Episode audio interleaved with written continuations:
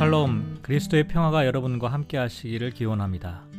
오늘은 고린도전서 1장 10절부터 17절까지 말씀을 통해 십자가를 헛되지 않게 하기를 이라는 제목으로 말씀을 묵상해 보려고 합니다. 먼저 성경 말씀을 봉독해 드립니다. 형제들아 내가 우리 주 예수 그리스도의 이름으로 너희를 권하노니 모두가 같은 말을 하고 너희 가운데 분쟁이 없이 같은 마음과 같은 뜻으로 온전히 합하라. 내 형제들아 글로에의 집 편으로 너희에 대한 말이 내게 들리니 곧 너희 가운데 분쟁이 있다는 것이라.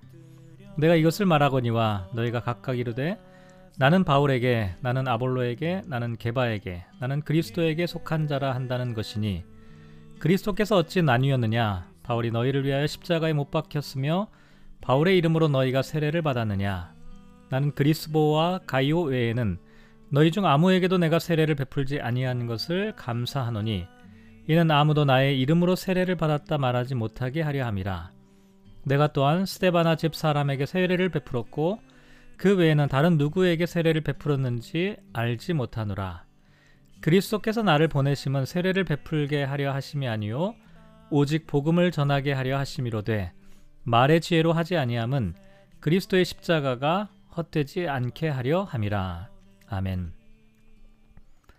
바울은 문안 인사와 감사를 표한 후에 이제 본격적으로 고린도전서를 쓰게 된 이유에 대하여 언급하고 있는데요.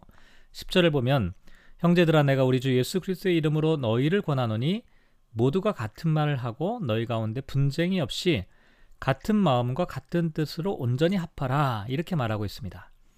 같은 말은 정치적인 입장이 같은 사람들이 하나의 입장을 표명하는 것을 의미하는데요. 또 반면에 분쟁이라고 하는 것은 갈라진 틈, 의견의 차이로 일어나는 분쟁, 옷이 찢어짐, 몸이 조화를 이루지 못함과 같은 의미를 갖고 있습니다.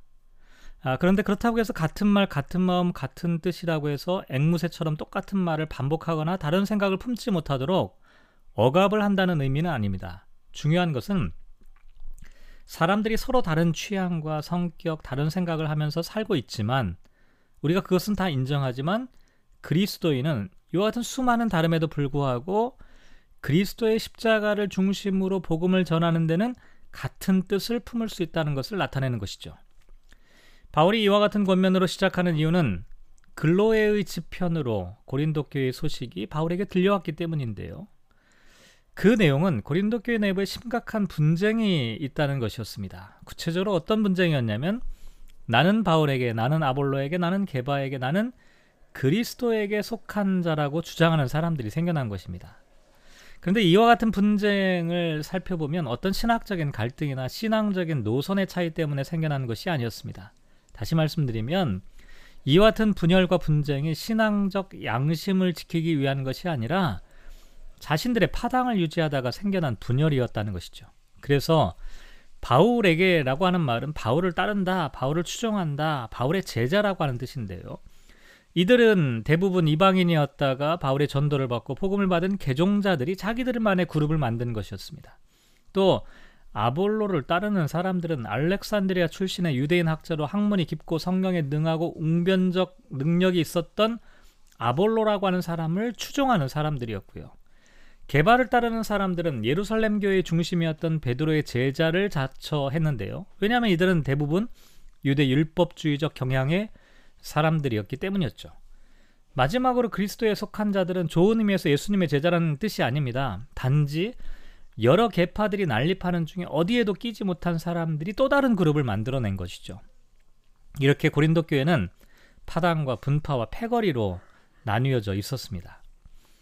그런데 이와 같은 고린도 교회의 분열의 원인을 잘 생각해 보니까 그 안에 뭐가 있었냐면 세례와 관련된 문제가 있었습니다. 그래서 사도 바울은 14절에 나는 그리스도 그리스보와 가이오 외에는 너희 중 아무에게도 내가 세례를 베풀지 아니한 것을 감사한다 이렇게 말하고 있고요.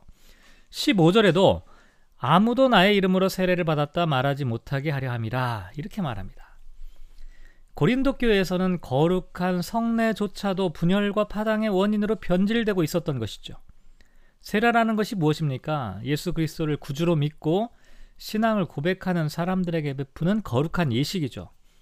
그런데 이와 같은 세례의 본질적인 의미보다 누구에게 세례를 받았냐를 기준으로 사람들을 구분하고 편을 가르다가 이렇게 되어버리는 것이죠.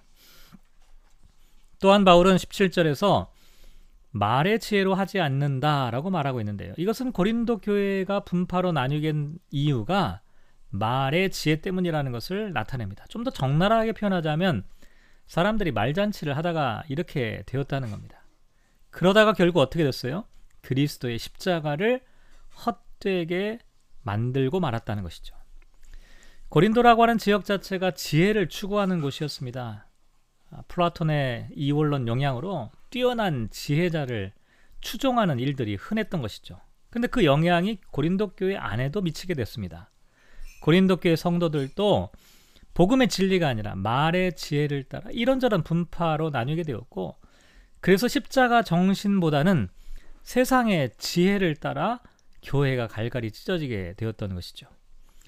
여기서 우리가 한번 심각하게 생각해 볼 것은 우리가 혹시 갈등과 분쟁에 휘말려 있다면 그것이 과연 진리를 지키기 위한 것인지 아니면 자신의 유익과 이해관계를 추구하다가 생긴 일인지를 구분할 필요가 있습니다. 만약에 자신의 이익과 유익을 지키기 위한 것이라면 이와 같은 파당은 결국 13절에 있는 것처럼 그리스도를 나누는 일이 될 뿐만 아니라 17절에 있는 것처럼 그리스도의 십자가를 헛되게 하는 일이 될 수밖에 없다는 사실을 기억해야 합니다.